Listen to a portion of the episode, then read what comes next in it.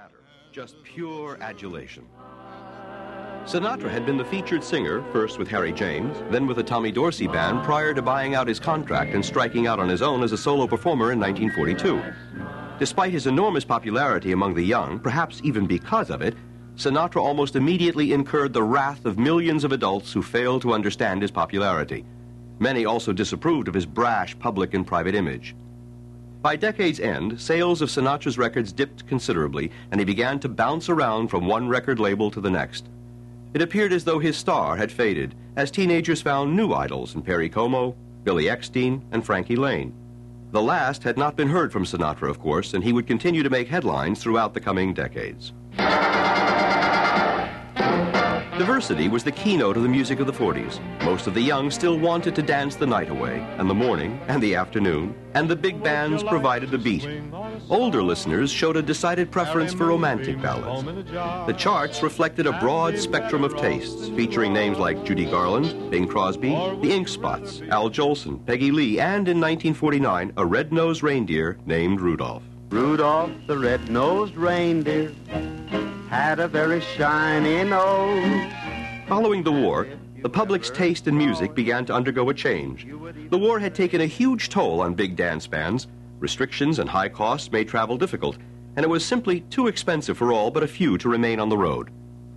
The bands which did survive the war found another obstacle cutting into their following television.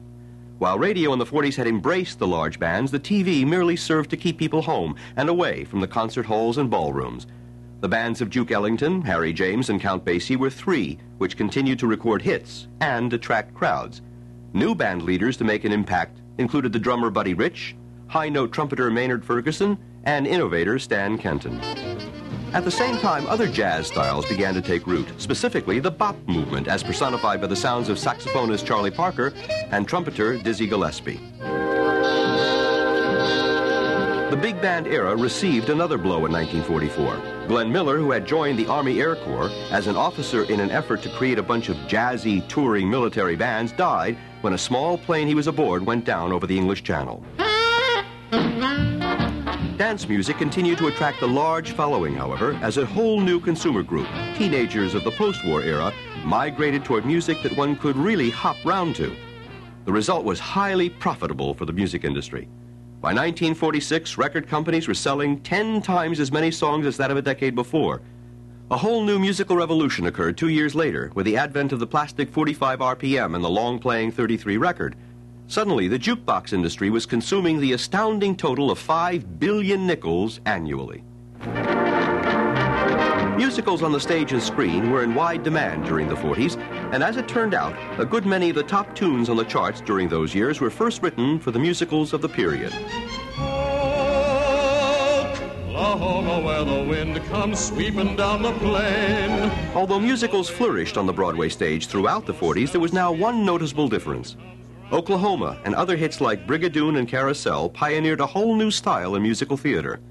For the first time, songs and dances were neatly integrated with the dialogue and characterizations, rather than serving simply as pretty stage decoration. Oh,